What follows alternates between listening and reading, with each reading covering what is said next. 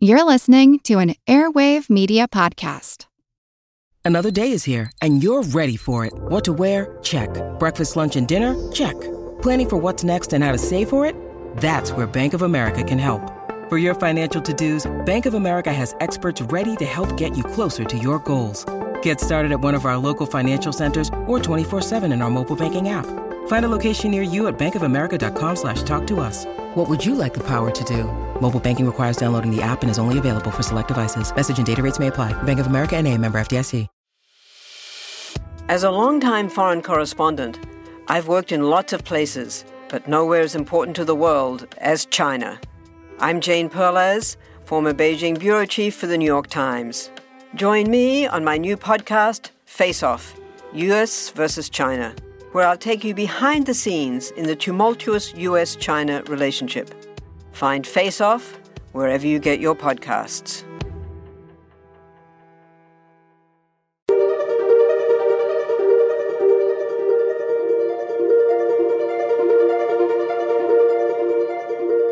Over 7 million different animals inhabit our planet.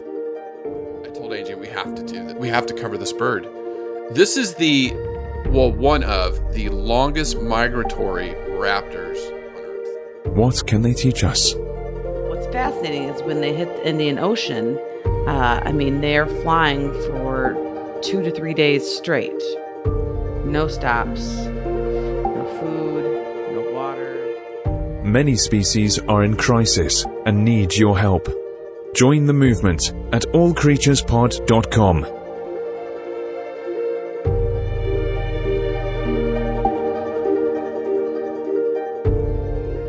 Welcome to the All Creatures Podcast. This is Chris. And I'm Angie. I'm bringing it today, Angie. I am so literally excited about this episode and this bird. I know it was a really fun week uh, studying the Amur falcon. I, it the story, the migration, everything surrounding this bird.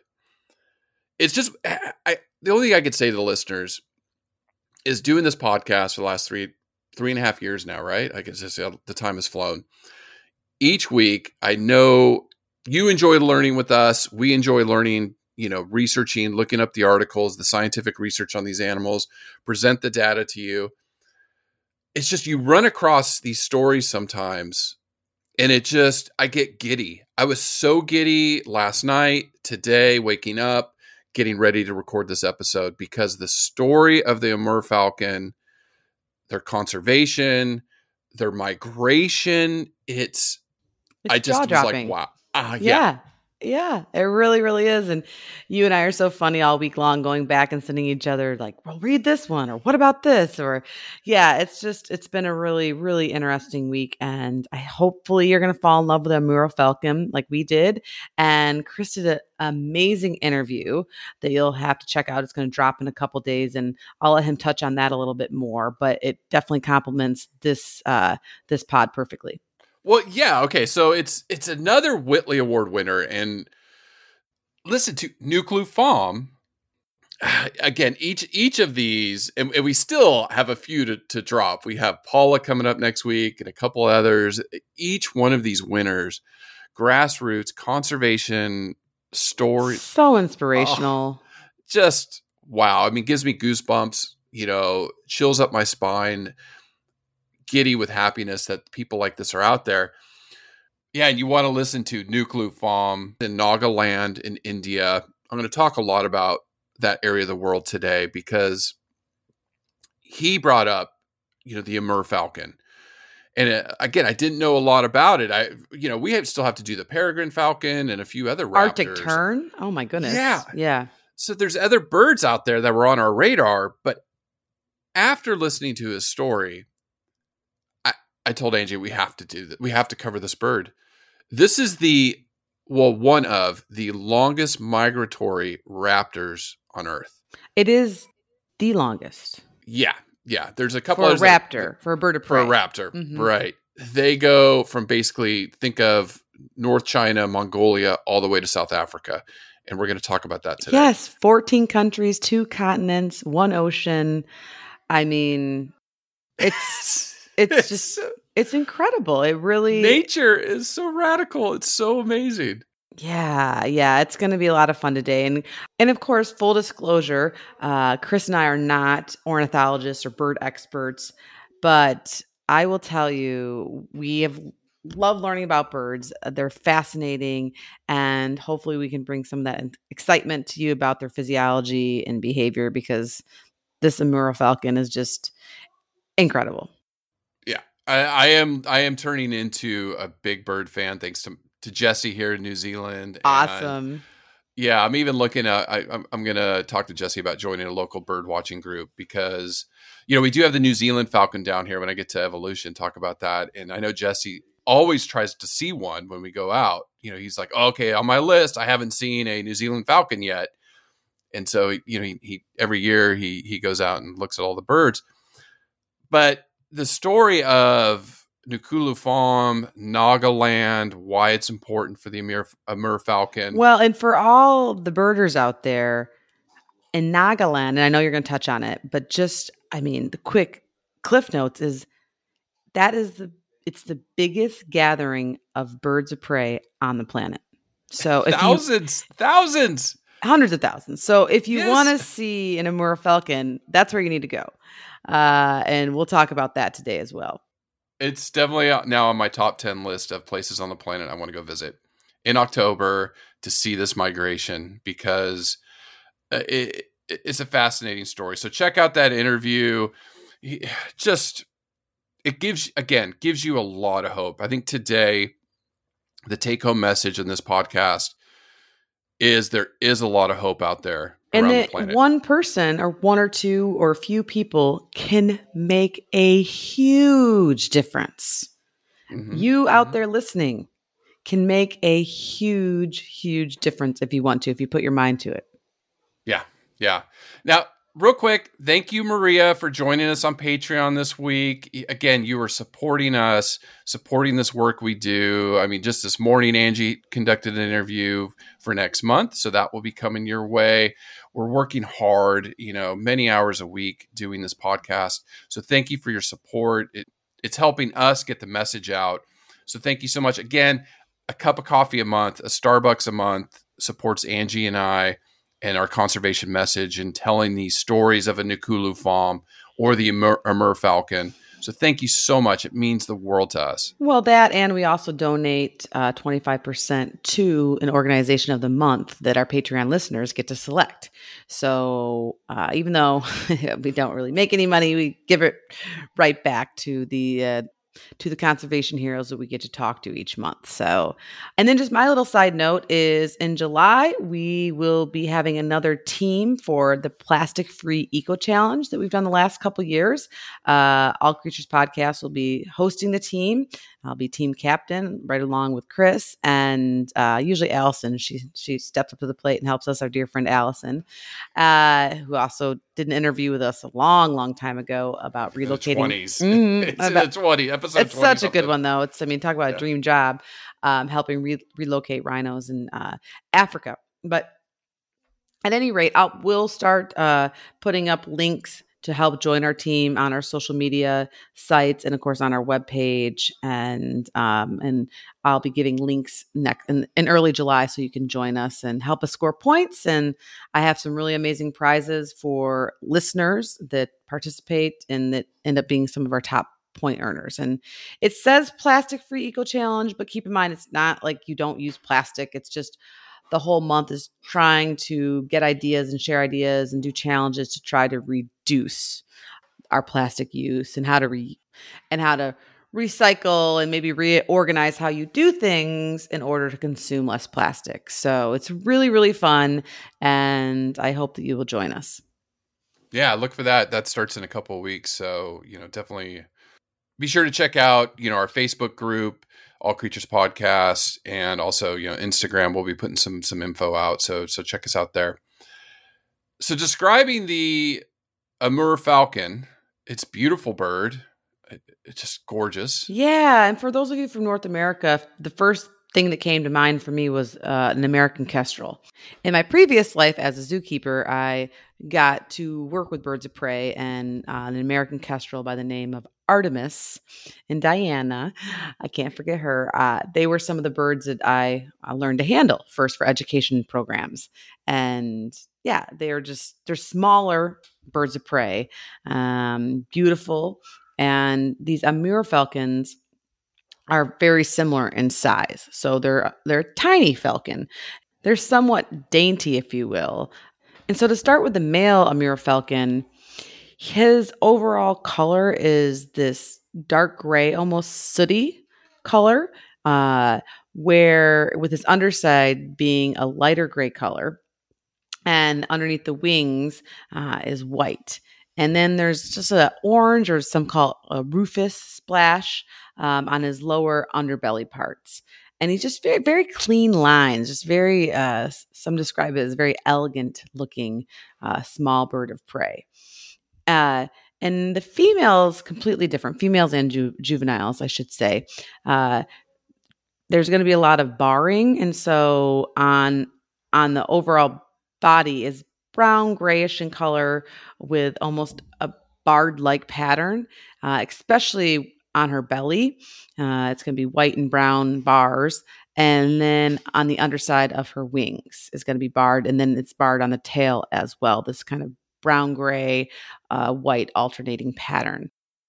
But all ages and uh, sexes are going to have these bright orange feet, legs and feet that stand out. Uh, and so that will help you identify them. But unless you go to Nagaland, uh, where Chris and I have put on our bucket list to see yes. tens of thousands of these guys get together Absolutely. when they're migrating. The feathering pattern of these guys is going to be similar to other species. Um, in fact, Chris will talk about, it, I'm sure, when we get to evolution, but uh, they were once thought to be closely related to the red footed falcon or the sooty falcon or a gray kestrel. Um, so you have to really be a bird nerd to really I, to identify one um, unless you are going to some of their known breeding, roosting, or migratory places. Yeah, and I mean just the the sizes. It's just oh, they're just beautiful birds, and it's like they're good looking. I mean, they're good looking birds. That I mean, I think I mean sure. the male is to me just very handsome with the his very yeah. he's got very clean lines and coloration patterns. No, they're beautiful. They're beautiful, and they only stand about a foot tall or thirty five centimeters, a wingspan of you know 28 inches or two feet or 70 centimeters and they weigh a whopping quarter of a pound or 120 grams like yeah they're i mean when you think of i don't know when you think of a falcon you think bigger a bird of prey but right. no yeah. they're very they're very they're small on the smaller side yeah yeah they're just amazing and uh, okay so again a lot of what we're going to talk about today. Really dork out on some migration. Got some really interesting research on migration, migratory birds, and specifically the Amur falcon. So their range is massive, crazy massive. Mm-hmm. so they they breed in East Asia, Russia, Mongolia, North China, North Korea, right? Mm-hmm. And then migrate down through China, India, they say sometimes they they end up in Thailand, that parts of Southeast Asia, but then they fly over the Indian Ocean into Africa, East Africa, then all the way down to South Africa. It's insane. It's insane. Yeah, when I put a picture up on my show notes of their distribution, it's pretty much like the globe. the whole part of the world. It's incredible. I mean, basically their range is over 8,000 kilometers. It, it's, fa- More it's or less. fascinating. And mm-hmm. I, I mean, I know, you know, bald eagles do migrate, you know, down in Florida. We'd always see them come down, you know, during the winter to nest and everything. So I knew they migrated to an extent, but not this. Not this is insane. This is a huge, huge migratory route. Oh yeah, Chris. I just kept reading articles about what we know or what scientists are learning about their mi- migratory patterns. And um, one of the more recent ones, they put transmitters on them so they could track them. And just, I just, the paths are incredible. it's just yeah. amazing. Nuklu talks a little bit about that. Like the the work that they've done is now that Mhm. they are tracking them in these long migration routes. And you know, birds of prey again are very critical to an ecosystem. So these guys play a key role. They're they're they're not going after what you think of other birds of prey. They're more insectivores, right? But they still are, are critical. Oh yeah, I was reading articles about uh, the importance of the Amur falcon uh, to consume insects, and uh, in South Africa where they winter, uh, one article even discussed them being a keystone species because of all the insects that they consume, and they're if they were to if they were to be wiped out and weren't there, that it could really like hinder the crops and people's lives with all the insects that they are consuming each year. Well, it goes back to bats. Remember, I remember Mhm. our very first one of our first it was probably our first bat episode where you said bats had like a four billion dollar economic impact on a, farmers in North America, right? Or just just in the United States, I think it was. Mm-hmm, mm-hmm. Yeah, so very similar, very similar. And now the hope is that since we're learning more about the Amur falcon and their migratory routes, that some of this ecotourism for bird enthusiasts and bird lovers out there to come see these pit stops during their migration in Nagaland could be a huge benefit to ecotourism uh, if that gets up and coming, which I'm sure you'll talk about in the interview.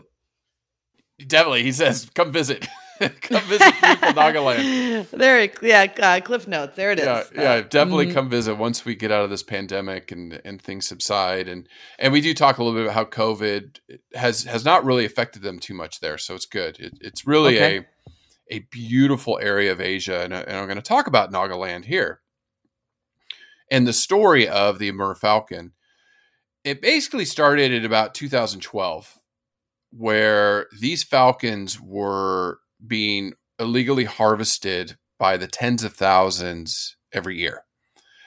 And that caught the eye of environmentalists, conservationists, because Nagaland is a critical pit stop during this migration that these birds go on. They spend a little bit over a month in Nagaland, where you know they came down from China and those areas they congregate here and then it coincides with insect population. So in october insect populations are booming in nagaland. That's where the Amur falcons go and they're really fattening themselves up so they can fly across the indian ocean and make it into africa. So it's a very unique again such a unique story.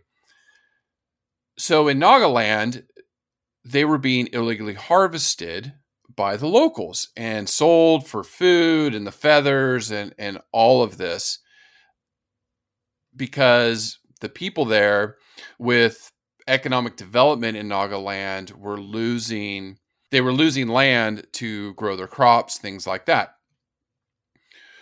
So when this was brought to light and they realized how critical Nagaland was for these birds the locals there one like Nuklu rose up, and Nuklu Phom is a church worker. He is not a scientist. He's not a. He is an environmentalist. He uh, you know, obviously it in in his heart and what he's doing, but he doesn't have any formal training in biology. He again, this is why these stories are so fascinating to tell that we've been telling with these Whitley Award winners.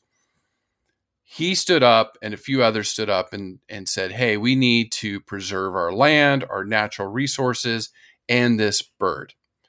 And so he started to develop what he, calls peace corridors, things like that, to protect their habitat.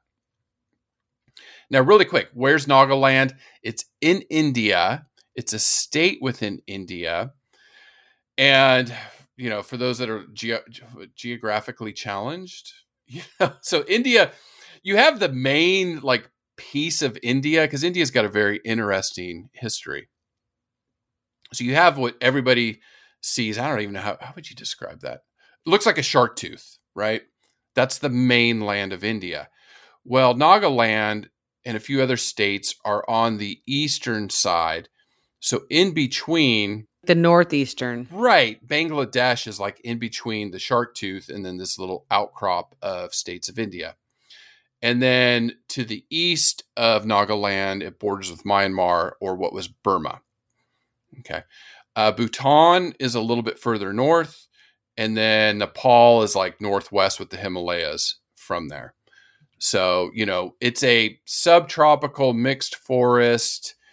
All Mountainous. sorts, yeah, all sorts of uh, trees. You have you have tigers, leopards, elephants, pangolins, sloth bears, all sorts of deer, you know, civets, pythons, all sorts of animals live there. It's very rich. It's very rich in biodiversity. So when they recognized this in 2012, in 2013, you know, Nuklu Phom stood up and started to, to, to talk to the locals, educate the locals, and stop this illegal harvesting because these birds need it. So he goes more into the the details of his project, what he's doing. So again, listen to that interview. But again, it's just what I got out of that. It, what I got out of this bird, Angie, is there are like little pockets on Earth. Like I, I go and, and I know we don't want to cover an insect, but I go back to monarch hmm. butterflies in Mexico, right? They there's that one area in, in Well, we would. Lo- I we would love insects. I just don't know no, if it's our expertise. no. It We would, would- be really would- hard. no. But you know, you, the monarch butterfly was the Sonoran Desert or the Sonoran Mountains where where they winter, and there's that one area in the world where the, it's just they're all congregated, hmm and it's a critical habitat. It's a critical area for for for that species of insect. Well, that's Nagaland to the Amur falcon. It is a critical critical area. So you know, it, it's a beautiful part of the world. I definitely, before I die and leave this planet, I I really hope I can get there. Oh yeah, I was fascinated by watching all the video uh, clips preparing for this podcast, and then also some of the articles with just the photos were just breathtaking. Of course, of all the Amur Falcons congregating, but just the land, the people, the culture uh, is just is just fascinating. And well, and Chris, one of the articles that I was reading was discussing a similar story uh, about how a woman by the name of Bano Haralu, I think I'm saying that right, uh, who was a conservationist from that region, but then had gone off to I think New Delhi or uh, other regions of India to uh, for schooling and things like this. And she had heard a little bit about um, the Amur Falcon slaughter and was like, oh, you know, that can't be so. And then yes, in 2012 came there, talked with the villagers, and just was like, this has to stop. And so so she worked very hard to help get the government and policymakers involved, and of course, work with locals as far as becoming uh, ambassadors and uh, and helping and to continue the education of school children and just get everybody in the region really excited about this. Like you mentioned, this only place in the world where this happens, where they congregate in such large numbers. And as more attention is being turned towards the Amur Falcon and this migration stopover in Nagaland, the Doyang Dam is a real hot spot for them. Uh, but they're also finding that there's a few other pockets, a few other locations where large amounts of them congregate, but it's all still in a pretty small, specialized area. Uh, so it's just, yeah, it's just a fascinating story. And the work by Bano and others, like you mentioned, just a few people have been making a world of difference. And it, I'm telling you, it it just it gives me a lot of hope. And you know, again, like in this podcast, we we have to give data and talk about some of the bad stuff that's going on out there with with a lot of species around the planet, no matter where you are. It's just when you hear these grassroots stories and you realize, you know, people are changing, people are making a difference, and you listeners are helping making a difference. So, you know, it gives us a lot of hope. And that's why, you know, we, we don't ever give it up and we keep fighting and fighting and fighting, telling these stories and and doing the work. So yeah, Angie, they're it just I'm all smiles. I'm like I've been all smiles like in this podcast getting ready for this. It's just exciting. Yeah, Chris, well, just even reading articles about how locals were interviewed and they said, yeah, like it was it was really hard. Like first the dam came in and brought us electricity, which was good, but then it flooded a lot of our fields. So a lot of agriculture was decreased in that region. Uh, and so the locals, they were able to turn to fishing a little bit, but in the same instance, that's why poaching these birds was bringing them, you know, bring it's like bringing them a lot of money and and food. Yeah. yeah. But they understood or they listened and they all worked together and and and they understood that they needed to try something else and uh, and are and are doing that and are Mhm, committed and are once again hoping that people will come there and uh, ecotourism will uh, will increase some of their revenues. So, but yeah, it's just a great. I mean, the community coming together. It's just Yeah. a really feel good story. No, I mean, I, I definitely want to get there. I definitely want to somehow find my way to Nagaland now and and see these birds. Like, if you're a birder, I think that's a place on the earth that you need to go. You absolutely need to go. I'm gonna talk to Jesse about it and say, dude, you got to go to Nagaland. I'm, I'm, you know, you go Yeah. first and tell me where to stay and where not to stay and how you got there, and then I'll follow you later. But um, yeah, just a a fun. Well, the government's taking notice, like conservation, um, some of the conservation trust groups in India, they're trying to help uh, rebuild the road there to make it easier for visitors to reach that pretty remote area of northeastern India. So, uh, hopefully, uh, it'll it'll become much less of a trek for people that do want to go there, right, right. while still preserving the land. Exactly. Yeah, not like totally urbanizing it, but but keeping the uh keeping the area pristine. Now, evolution was fascinating too a little bit because it, I'll, t- uh, I'll get there in a second. But you know, with the Amur falcon, obviously it's a bird. uh, Over ten thousand species of bird on the planet. They are the order Falconiformes, which has an interesting history because again with genetics in the last 20 years have really changed a lot of what we understand with natural history. So this order used to include hawks, vultures, you know, condors, osprey, other birds, but because of genome sequencing, they realize they're not that closely related, so they've reclassified those other ones. Oh, interesting. Okay. Yeah, yeah, since 2008. So falconiformes, that is Wow, that was definitely definitely after my bird biology class. So I learned things the wrong way. well, yeah, but, but genetics. Well, you know, in the last Yeah, century, no. things were different. You know, Yeah, absolutely. there it is. Before, no, you're not that old. Um, anyways, so uh, what's interesting now with this new classification, though, you, I don't think you would you would guess who falcons are more closely related to. I don't think you could you could even see. I, I just don't think you would you you would guess it right. Penguins. Well, okay, that's way the heck out there. um. mm, mm, Well, let's see. Falcons. Um, is it another bird of prey? Well, no, you would think no, not hawks, not eagles. I owls, no. Owls are more closely related to hawks or vultures, but no, falcons are more closely related to parrots and songbirds.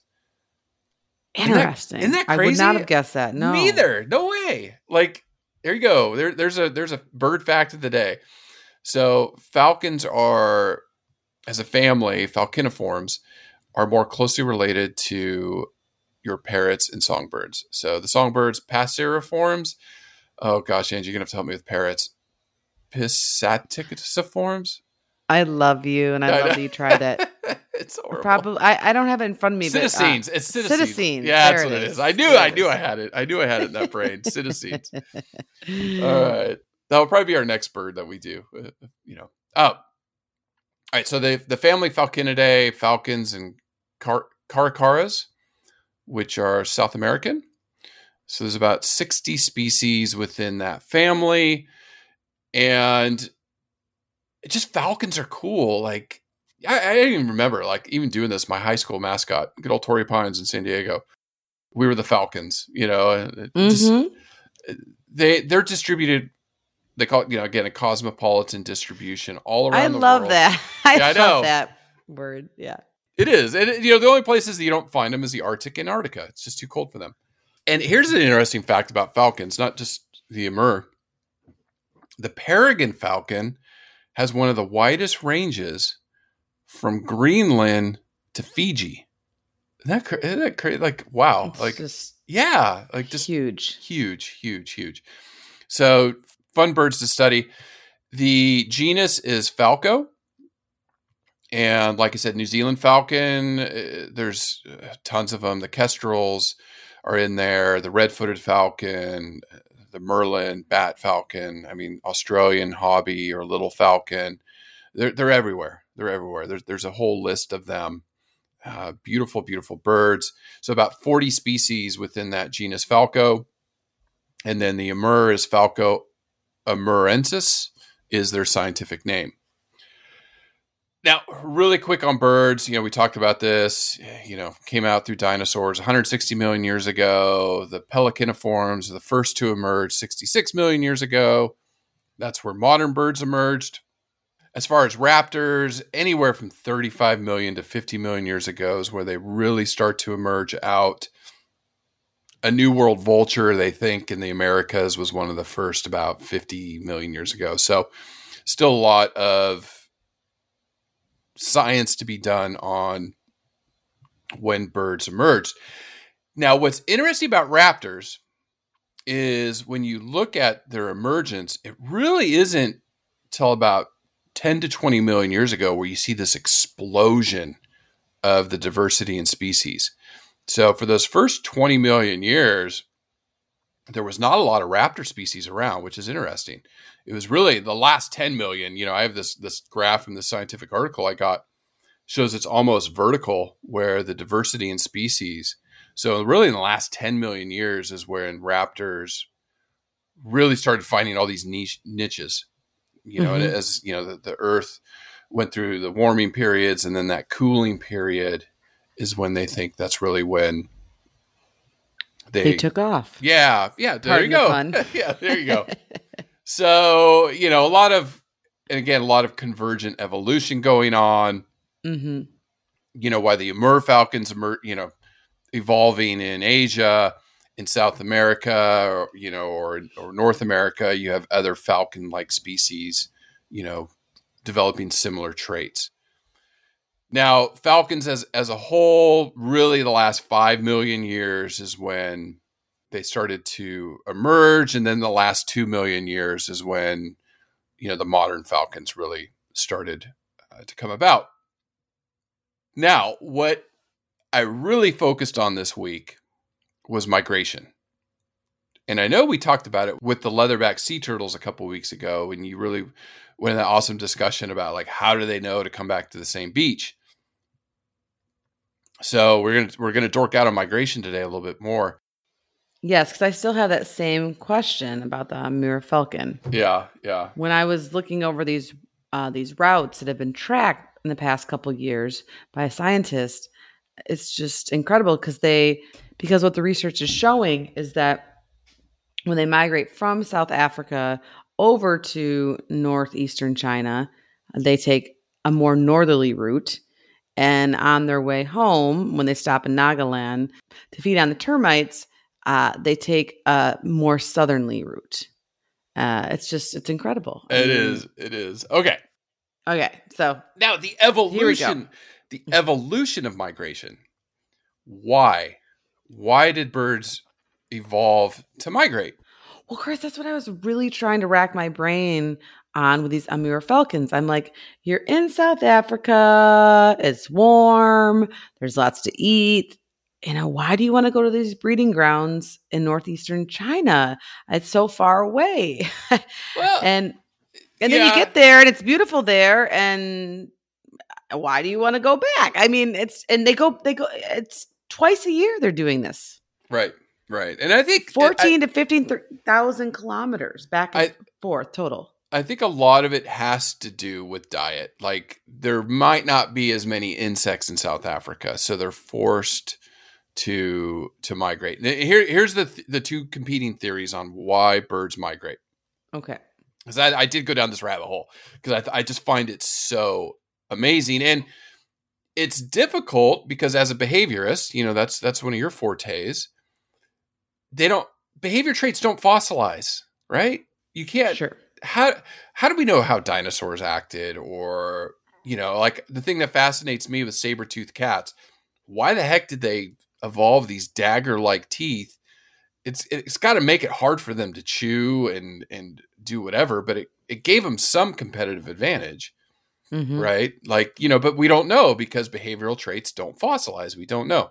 Same thing with with like birds and migration. So the main theory that i think has the most support is called the tropical origin hypothesis so that this tropic zone species there it was constant. Environments constant. Food resources were pretty constant. As populations grew they started to branch out and colonize like really more northern habitats you know and more southern for the southern sure birds. like they're looking for food more food like okay it's kind of getting too crowded here. I'm, we need to go right. this much further to look for right. food yeah as they as they branched out now during the summer months, great, tons of food, but during the winter months, food availability decreased. So these birds went further south to the southern latitudes where there was more food.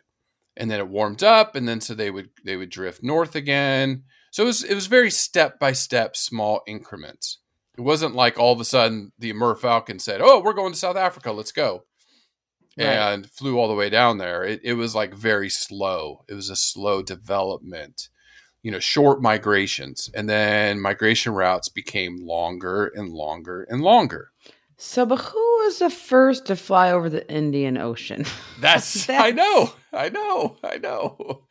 Oh, and then we'll get into how they migrate, like you know, uh, when we get to physiology. Now, the other theory that doesn't, I did, I, from the paper reading it, it didn't seem to have as much support, but is that climate kind of, the, the, the earth was cooling. So it kind of forced these birds to look for new areas to live. And then that forced them uh, back and forth where they started okay. to, uh, to evolve their migration routes. So you know, really, I think the general consensus is is this started as like a very small step by step until you developed or evolved these long migratory routes. It wasn't just one day a bird said, "Hey, we're flying all the way down to South Africa." It was right. maybe they went to Nagaland, you know, and then back to China, and then they went to southern India, and then back to China. You know, over hundreds of thousands a year, not hundreds of thousands, hundreds of years, or you know, say it took a thousand years, then a flock or small group said, "Oh, let's try this way," and they made it across the Indian Ocean, and then came back and said, "Oh my God, look at this!" and then did it again and again and again. So, again, science. It, it would be. Fun. I was gonna say it yeah. doesn't. It's it almost makes it even crazier when you like try to explain it. I mean, it, it just... does. Like, why did they do it? And we'll get to the how in a minute. Now, talking about birds and longevity, these birds can live up to 14 years in the wild, 18 years under hum- human care.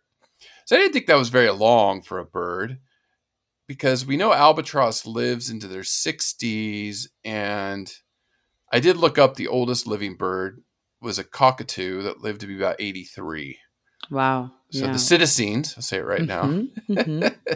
they live pretty long, Good right? Good job. Yeah, of yeah. course. Well, that's why I always pause and hesitate when people say they want them for pets. I said, well, you're gonna have them as as a grandparent, yes. so yeah, that's commitment. Yeah, are your grandkids ready to inherit a parrot? Because that's what's gonna happen. Now, before we jump back into migration, because again, I think I think, and then you also have a lot of behavior that you want to cover in reproduction so when they do migrate, again, like Angie said earlier in the podcast, they are now flying with transmitters and they're able to track them. And so in one of these trackers, over a period of 60 hours, so over mm-hmm. three days, one falcon covered close to 1800 kilometers was going at 30 kilometers an hour or 19 miles per hour Wow. another one had a nonstop flight because i know this was one of your questions.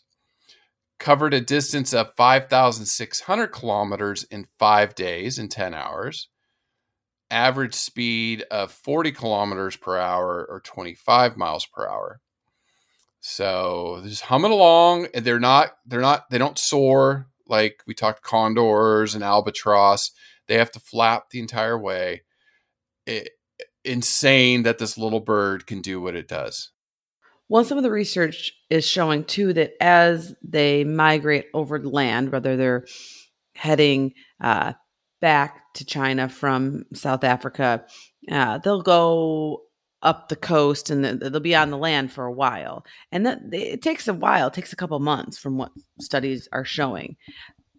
What's fascinating is when they hit the Indian Ocean, uh, I mean, they're flying for two to three days straight no stops, no food, no water. It's just it's just incredible. how? How? How did these species do this stuff? How do they do it? So that uh, that's okay so that was my question migration. How? As a scientist it's like okay how, how i've got we've got to know because we're such nerds. We were like we, we've got to know the we got to dig down to the answer. That's what science is about. We want to answer these questions. So what we do know about migration over 5000 species migrate every year round trip so we have a lot of work to do. I know we've got a lot of species we want to cover. And again, we talked about the evolution of it, but their main goal is to find the richest, most abundant food resources to help nurture their young. You know, that's that's what they're doing. That's why they're migrating. Now, initially, when I thought of migration, what I knew of it is they use the Earth's magnetic field, right? Sure. That's what we thought. Now, what we're learning is it's a lot more complex than that. I mean, the the now there's four main theories of how birds migrate. That's that magnetic sensing that they have sensory chemicals in their brains and their eyes and their bills that can sense the Earth's magnetic field and they orient and go in the right direction for their long journey. It's like they call it the internal compass, right? Mm-hmm. Another theory is geographic mapping. So they learn, you know, from the the other birds where to go, so they know certain mountain ridges, lakes, rivers, coastlines. They they can do it by geography. That's one theory.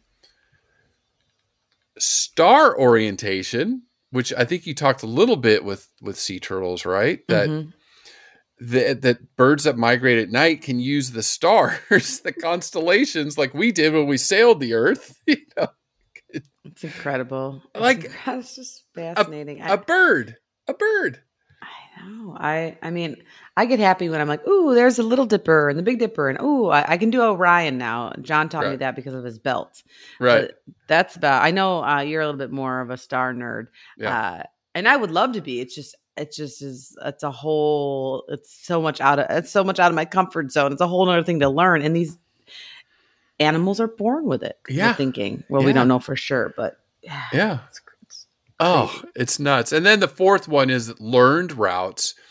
So they said like sandhill cranes and snow geese learn it from their parents sure. and then they can go back and, and do the same route. So those are Well, the, the the yeah, I don't think that can be the case with Amur Falcon No. because I think once they fledge, they're on their own.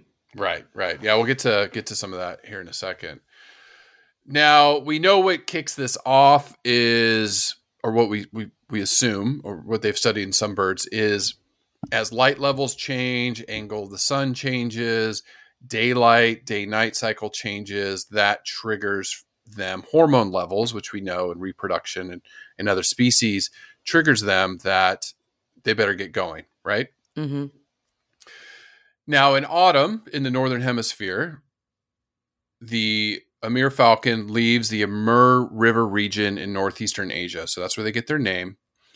And again, their route, they go south, they go around the Himalayas, They don't. They they cannot fly over the Himalayas. Too much for them. They stop in Nagaland, and then when they leave Nagaland, they head south again and cross, you know, the the Bay of Bengal or go over India. So they get on the west coast of India, and then they go on that journey across the Indian Ocean. So three to four days is, is what I what I was reading. Reading. Now, when they reach Africa, it's not over which, yet. Which should be noted that that's between twenty three hundred or thirty one hundred kilometers. Is about nonstop, nonstop, nonstop between between uh, forty four and eighty hours. So That's nuts. It's just nuts. averaging speed of uh, 37 to uh, 56 kilometers per hour. Yeah. Yeah. And then I mean, I would be, I guess I'd be going fast too. Like, get me, you know, Yeah, yeah, like, nonstop. let, yeah, like we got to do this. We got to go. well, I think it's a, a It's good not point time here, to lollygag. because you did message me and you're like, okay, how do they eat and how do they sleep? So before they fly, that's why Nagaland's so critical. It, it, you have this abundance of insects. They fatten up, which again, they're a quarter of a pound. They're they're they're tiny, but they build up energy reserves. Well, yeah, Chris, I was reading that they need to double their weight with the few weeks that they stop over in Nagaland before they can continue their journey. So, I mean, like you mentioned, they don't weigh a lot, uh, but still doubling their weight is that's pretty significant. Yeah, they need those those reserves. And then and then you asked an interesting question. So I had to go down this rabbit hole a little bit. How do they sleep? You know, uh, do they just stay awake for 4 days while they do this and then rest? Well, the the simple answer is we don't know because you know, we we need to do more research in in these birds and other birds. What the theory is is similar to like dolphins and, and I think even whales. You talked about this in an episode where the left and right side of the brain are autonomous. And so they may sleep on the way, half the brain sleeping while one half's going, then the other half, uh, which is crazy for us as humans to primates to even consider it. Because when we sleep, we're out. Well, I mean, yeah, so you're like they're like sleeping and flying over the ocean, so exercising like crazy and also navigating um a vast ocean with no landmarks. Mm-hmm. Uh yeah, so doing all that. So sleeping, navigating and exercising. I I can barely do one of those things At at, once. at once, let Yeah. alone putting any of them together. Right, right, right. So th- that's why this bird's so cool. Birds are cool. So cool. Like Birds are very cool. they are. We every bird we do, we always get so giddy. and and for the for the Amur Falcon because uh, there's definitely parental investment, but what, pretty much once the offsprings uh, fledge, I mean they're on their own. So now that's like, so the first time they they do this amazing uh, eight thousand kilometer journey, it's all inherent. Like they all they just know how to do it. Mhm. I mean, I can't even like I'm I'm just right now working with my 7-year-old, my 4-year-old on how to like use a map. right. you know? yeah, I know. Because we're used to using navigation now these days. I mean, or, or even think think about this. So the back and forth, so a full year migration back and forth is about 4,000 to 15,000 kilometers, right? There and back. I mean, most people don't drive their cars that much in a year. no, no. Yeah, right now and I'm that's and we're yeah. like sitting in it you know Yeah. this is an animal flapping their wings and oh, it's just it's just yeah, Yeah. it's it's it's a lot of fun it's really and and and it's cool too that researchers are starting to try to learn more about their different routes uh and and where they stop off and and what they need to eat and what they're doing in order to track them i guess as they move through africa and then of course through uh central asia now the Somali jet stream helps them a little bit on the way. Okay. yeah they, they were calling it the monsoon winds Right, right. It helps helps them a little bit push them. Now, when they go back in late spring, they have to return to Asia. The winds over the Indian Ocean have changed. That monsoon winds, or what you said, the Somali jet, makes it very hard for them to fly over the ocean. So they don't. they go up Africa and then cross the Arabian Sea into the Arabian Peninsula to get to India in April. They can't cross the Himalayas, so they fly east again and then they, they go around it north back into North China, Mongolia, Russia, where they nest.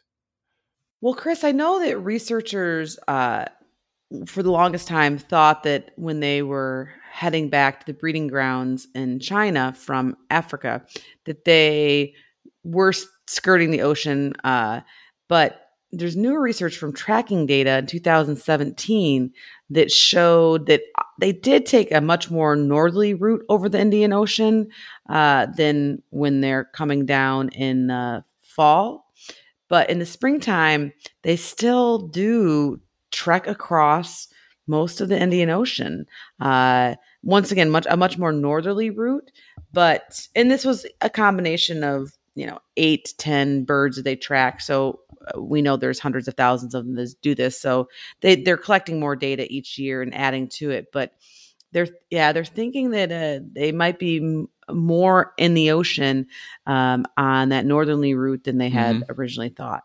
Yeah, that's why this data it's just it, it's amazing Which, to see. Well, and for me that begs the question, okay, well, I know when they're when they're heading in the autumn when they're heading from China to South Africa and they stop in Nagaland to feed on the termites that are emerging and and they fatten up, double their size. When they in the spring, when they're heading back to their breeding grounds um, from South Africa to uh, China, where are they fattening up there? I know. Uh, I mean, the researchers said that there was a, slow route, like it takes them like a month to two to go up the um, up the easterly side of Africa to the African Horn, to then come over. But there's no at this point. There's no mass gathering of fattening up like there is in the fall.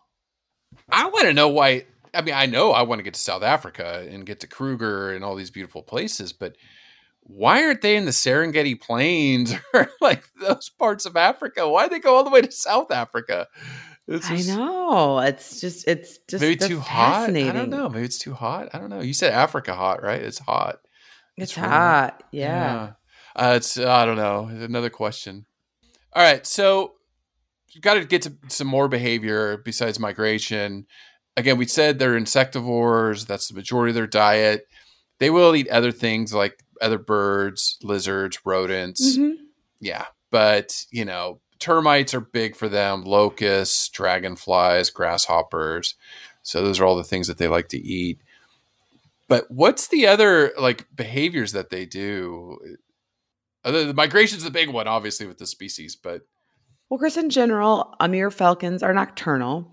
And like you said, they feed on insects and things like that, but they're going to usually hunt them uh, in the evening from a perch. And then the insects, I watched amazing video. They they catch in flight, so uh, they're really good little hunters, and they can just zip uh, over an insect and just gobble it up. It's just really fun to watch watch them fly.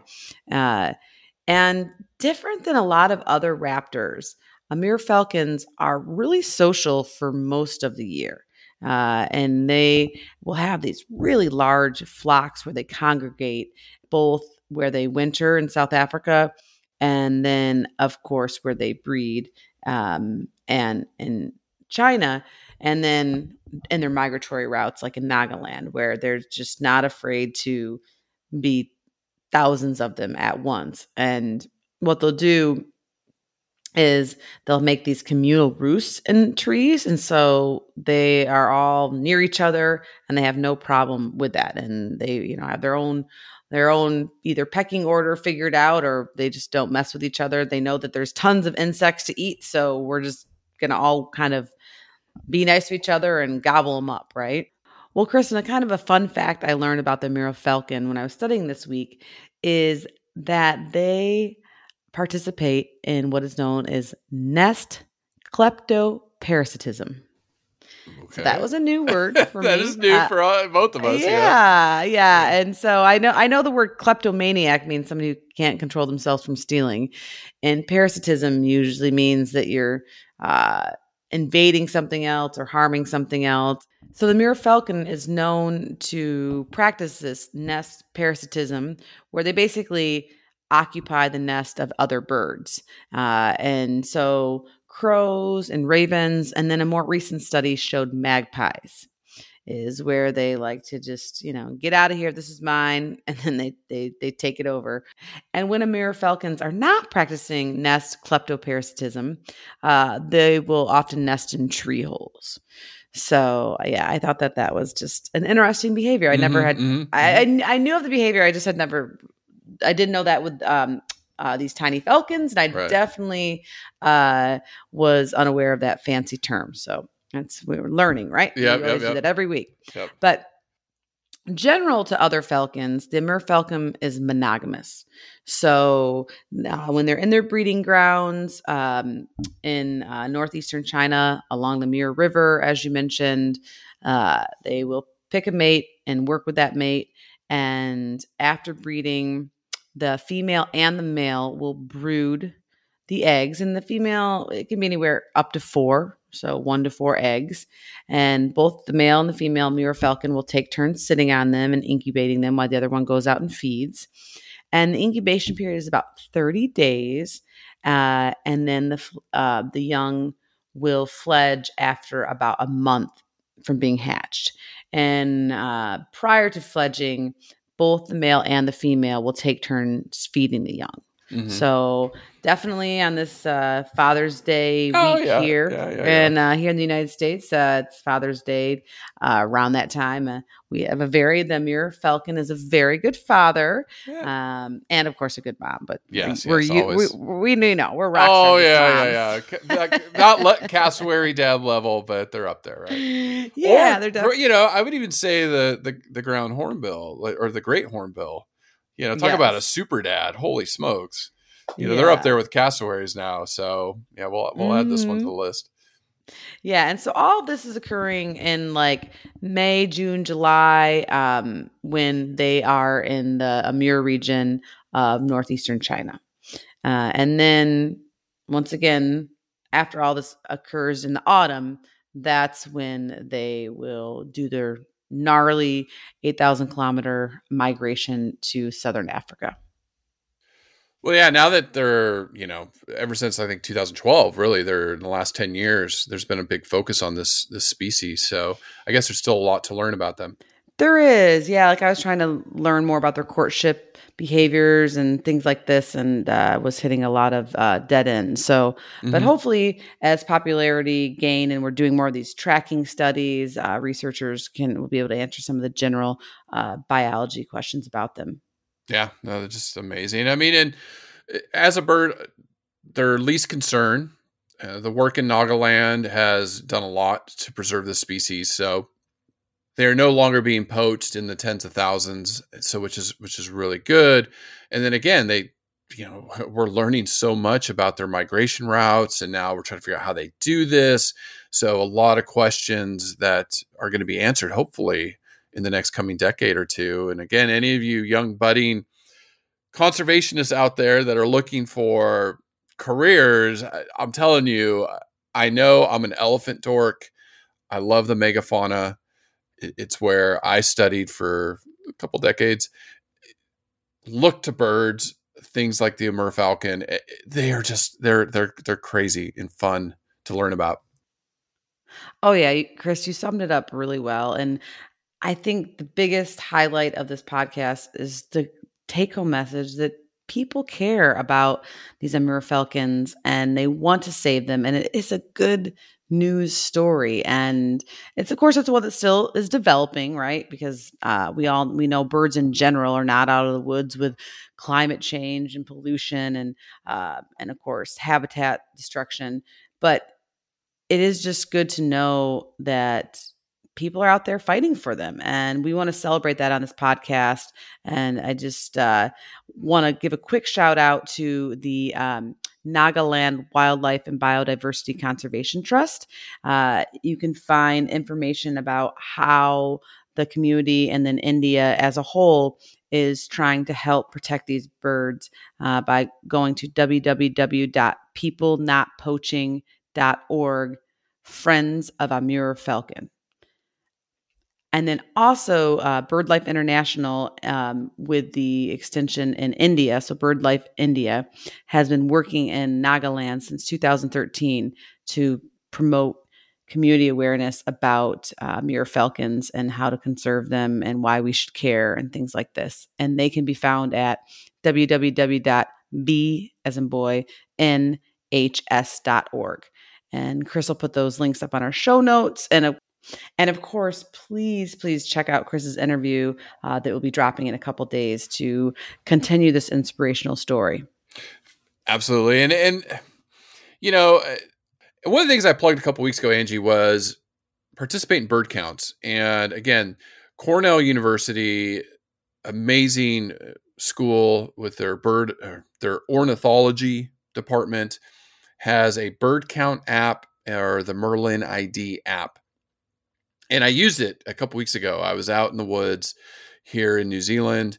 Nice. I know I yeah, and I know I asked you to go out and record during a walk, which I have, and I'm gonna put together a little video for Instagram. Well, I'm so glad you did that because now I'm all into trying to identify which bird species I can hear. Yeah. I'm very lucky in Florida. I mean, I think on the video I sent you, there's probably about I don't know, four, five, six different species in like a 10 second clip.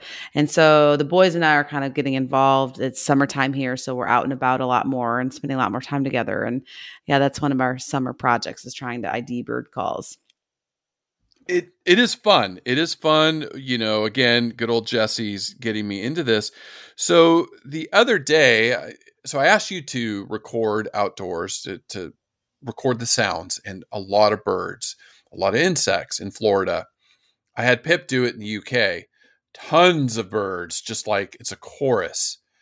And then here I was about 30 minutes north of where I'm living, and it's dead. Absolutely dead. I can't hear, I, I could barely hear, hear any birds. But I did use the Merlin ID app, and I did find a silver eye, which uh, is a bird between Australia and New Zealand. But it, it, it just it is fun. Use it with your kids. I use it, you know, going out there trying to identify some of these birds. You just pop it up and it, it has colors, location, and then you can mark where you were. So again, something just to use, conservation tip. And again, like we know in North America, Angie, you know, we've lost 4 billion birds in 50 years. So it really helps scientists and researchers understand where these birds are, what's going on with climate change, things like that. So so thanks for doing that and thanks for participating. Absolutely. Yeah, I'm downloading the app right now as we speak. Yeah, it's a fun one. And it's got bird calls in it. So like that's what Jesse used when he was, you know, out at night trying to find kiwi. Mhm. And he's playing the the I think it was the big brown or one of the kiwi species. He's playing the male call. And then the one came right up to him and pecked him in the leg and then ran off. I love it. So, and he's like, it hurt. and I'm like, well, you shouldn't have been teasing him. You know, you're teasing that Right, poor bird. he thought it was a, he thought it was another male. He was ready to fight, and uh, it was just you. So he gave you a peck and ran off, declared himself a winner. so, anyways, enjoy birds, people. Look up, look in the trees, listen. You know, listen, to them. Yeah. Yeah, because a lot of times you shut it out, but listen, and they enhance our lives in so many ways. But thank you for listening. Share this episode. Say, hey, you want to learn about this bird and migration? Like, why do they do it? It's get people excited about it. Excited about Yeah. conservation, excited about learning. But thank you so much. awesome. Well, thank you everyone for listening. Listen, learn, share. Join the movement at allcreaturespod.com.